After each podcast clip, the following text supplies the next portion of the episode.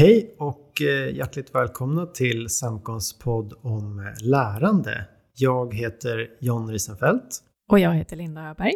Och eh, vi sitter på Lilla Essingen i Stockholm idag och spelar in det här avsnittet. Ehm, förra gången så pratade vi om upskilling och reskilling Eh, ganska övergripande. Vi pratade om vad begreppen betyder och varför de är så i ropet just nu. Och idag så tänkte vi försöka bli lite mer konkreta och prata mer om ett eh, hur kopplat till reskilling och upskilling. Så vi kör väl igång med en gång. Eh, så jag ställer en fråga till dig Linda. Vad innebär det här fokuset på skills, på upskilling och reskilling för alla oss som, som jobbar med lärande? Jo, jag tror att det handlar om att bredda perspektivet lite. Att eh, titta inte bara på ren formell utbildning utan på, på andra strukturer i organisationen eller eh, sätt att arbeta som på olika sätt kan eh, främja de skills vi vill uppnå. Så ett, ett breddat perspektiv framför allt. Och, eh, och i det så ligger ett, ett kanske större fokus på det informella lärandet eh, som sker liksom i vardagen hela tiden. Och samtidigt så är det väl egentligen ganska mycket som är vanligt när det gäller det formella lärandet som, som ska stödja reskilling och upskilling. Så, så, behöver vi fortfarande ha mycket fokus på vilka är målgruppen, vad kan de redan, varför gör vi det här? För det är ju, det är ju egentligen så att vi, vi har ju hela tiden, när, när vi pratar om utbildning så har vi ju hela tiden jobbat med skills. Att, att utveckla och förbättra skills, det är ju inget nytt. Um, så det behöver vi fortsätta med. Det vill säga att liksom, förstå syfte och mål med kundens beställning, helt enkelt. Uh, vilka, vilka de än är som är kunder.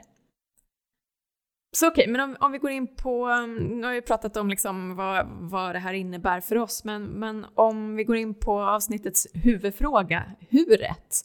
Hur kan man hjälpa medarbetare att utveckla relevanta skills? Vad, vad säger du om det John?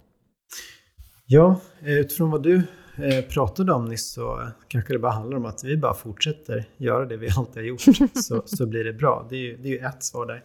Men det man kan säga är väl att det finns inte riktigt någon så universallösning eller något som skulle kunna kallas för one size fits all utan det handlar rätt mycket vad det är för typ av skill som det rör sig om.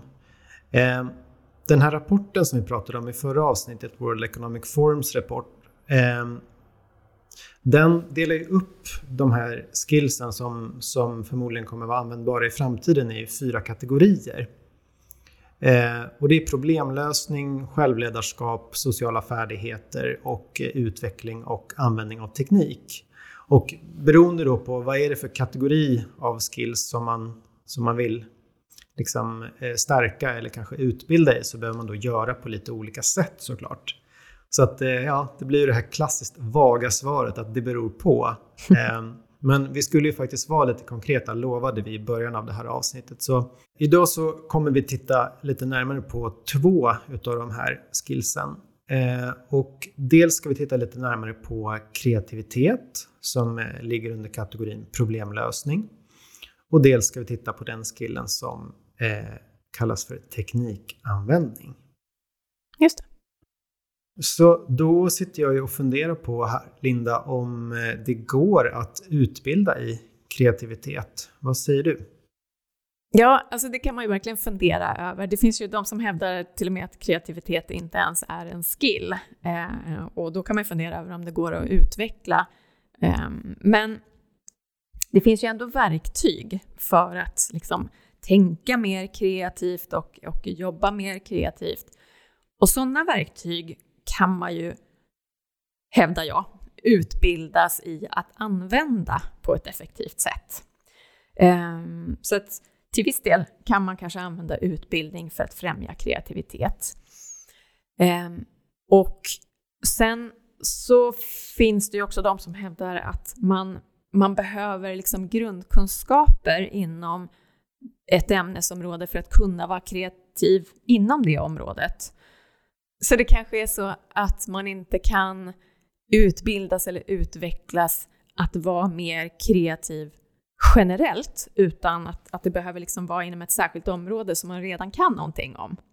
Och det, det känns ganska logiskt kan jag tycka. Ja, men jag, jag håller med där. Alltså jag tycker också att eh, det, det känns som det kan vara svårt att bara utbilda sig att bli mer kreativ i största allmänhet. Jag menar, det är ju det där med att man behöver känna till vilka ramar som finns eh, och lära sig dem kanske innan man kan bryta mot dem. Och vi har väl liksom alla kanske varit i situationer när man bara från ingenting ska bes, ombes man liksom göra någonting, skapa någonting och, mm. från, från noll. Och det, det är ju ganska svårt att göra det.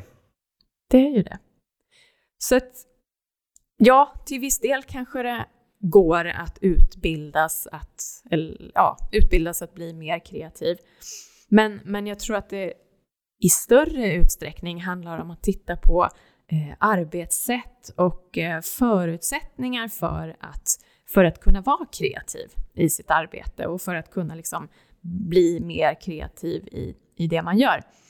Så strukturer, arbetssätt, eh, om man tar exempel eh, att, att liksom kanske få jobba mer tillsammans om man ser att det ger mer kreativitet eh, i konceptskapande till exempel. Eh, kan ju vara ett sätt. Ja, men och, och kanske konkreta exempel på det här med att skapa strukturer eller förutsättningar för kreativitet är ju eh, Googles 20%-regel. Eller vad de nu kallar den för, jag vet faktiskt inte riktigt. Men det ska ju vara så där att 20% av arbetstiden får man jobba med vad man vill. Eh, och det främjar ju kreativitet väldigt mycket. Och det är ju ett exempel på en struktur. Alltså nu väljer vi att mm. jobba på det här sättet att fyra dagar i veckan gör du de här sakerna men en dag i veckan så får du göra vad du vill. Um, och då har man ju skapat en möjlighet för medarbetarna att faktiskt vara kreativa och få liksom utlopp för sin, för sin kreativitet inom, inom ramarna för arbetet då. Ja men precis, det är ett jättebra exempel. Jag var tvungen att googla lite på det. Ehm, och det visar sig att det här har de ju hållit på med länge, sedan början av 2000-talet tror jag. När man helt enkelt började låta sina medarbetare lägga 20% av sin tid på vad som helst som, ja, som de tror har eh, nytta eller bidrar till nytta för eh, Google. Så det finns väl någon sorts begränsning där. Men, och det har ju bidragit till flera nya produkter inom Google-sviten. Så att det finns ju verkligen poänger med att, eh, att ge tid för, för den typen av kreativitet. Just det. Sen så kan vi ju eh, titta på oss själva också. Eh, är det så att vi vill bli bättre på att utveckla kreativa utbildningskoncept eh, då kan vi ju möjliggöra det genom att vi har kanske en tydlig metod för hur det här görs som vi arbetar fram. Vi, och vi avsätter tid för att det här ska kunna göras. Så det är också exempel på ja, strukturer egentligen på, på arbetsplatsen som kan främja kreativiteten. Absolut, och sen kan det också handla om att, att vi jobbar tillsammans i olika kompetenser för att ta fram de här koncepten. Och man ser att det det gör att vi blir mer kreativa, att vi kan se det från olika håll och vi får spåna tillsammans runt det. Det skulle ju också kunna vara eh, en del av att, att eh, hitta arbetssätt som, som främjar kreativitet. Ja, så då har vi pratat om kreativitet och eh, frågan om eh, huruvida det går att utbilda kreativitet eller inte. Och svaret där är väl ja, kanske. Eh, och vi går vidare då och tittar på teknikanvändning. Hur är det med det? Kan man kan man utbilda i, i den skillen, Linda? Ja, det skulle jag väl säga att det där är väl kanske tydligare ja. Eh, och, får man väl lägga till där, att, eh, att det är klart att eh, utbildning i till exempel tekniska verktyg eller kodspråk och så, det har ju funnits länge och det kommer fortsätta behövas. Ehm, men Kanske är det så att vi behöver eh, lägga mer fokus än vi har gjort hittills på att bygga ett fungerande användarstöd. Det vill säga, även om du har lärt dig ett system eller ett verktyg så kommer du ju hamna i situationer när du sitter och jobbar där du helt enkelt inte har de kunskaper du behöver, antingen för att du har glömt eller för att du inte riktigt vet hur du ska tillämpa kunskapen i just den här situationen. Och och då kan du behöva eh, få svar helt enkelt, eh, antingen, alltså helst inne i det verktyget du är inne och jobbar i utan att ens behöva lämna det. Ehm, eh, men, eller, eller på andra sätt få svar snabbt för att lösa din arbetsuppgift helt enkelt. Och det där brukar vi kalla för användarstöd eller performance support. Så att när det gäller teknikanvändning så är den delen kanske ännu, ännu viktigare än utbildning, även om utbildning verkligen kommer fortsätta behövas. Mm. Mm, en, ett typiskt exempel på, på utbildning på teknikområdet är ju eh, så kallade MOOCar, alltså Massive Online Open Courses, som, eh, där ju kanske en av de mer kända är Elements of AI, eh, som vi några stycken har gått här på, på Semcon också. Och de tror jag kommer ha en stor roll när det gäller utbildning i, och, och upskilling inom teknikområdet. Mm. Sen om man ska fortsätta eh, säga det här det beror på, eller på, på det här det beror på-spåret så, så handlar det ju också om om man är nybörjare eller mer erfaren. Det vill säga, är du helt ny på kodning till exempel, Ehm, så, så behöver du ju utbildning, dels mer utbildning och dels kanske en annan sorts utbildning än om du kan koda men ska lära dig ett nytt språk, för då har du ju liksom förkunskaper som, som du kan utgå ifrån när du lär dig det nya språket. Så att där kan du också behöva utbildning, men en annan sorts utbildning. Så att, så att återigen, det handlar om att ta reda på vem det är som ska utbildas innan mm. man formulerar det där huvudet. Ja, som ni har märkt då, vårt favoritsvar är uppenbarligen att det beror på. Men eh, vad har vi pratat om idag då? Jo, vi har ju pratat om upskilling och reskilling då är liksom lite mer konkret. Och hur gör man då när man ska utbilda i de här skillsen som kommer vara viktiga?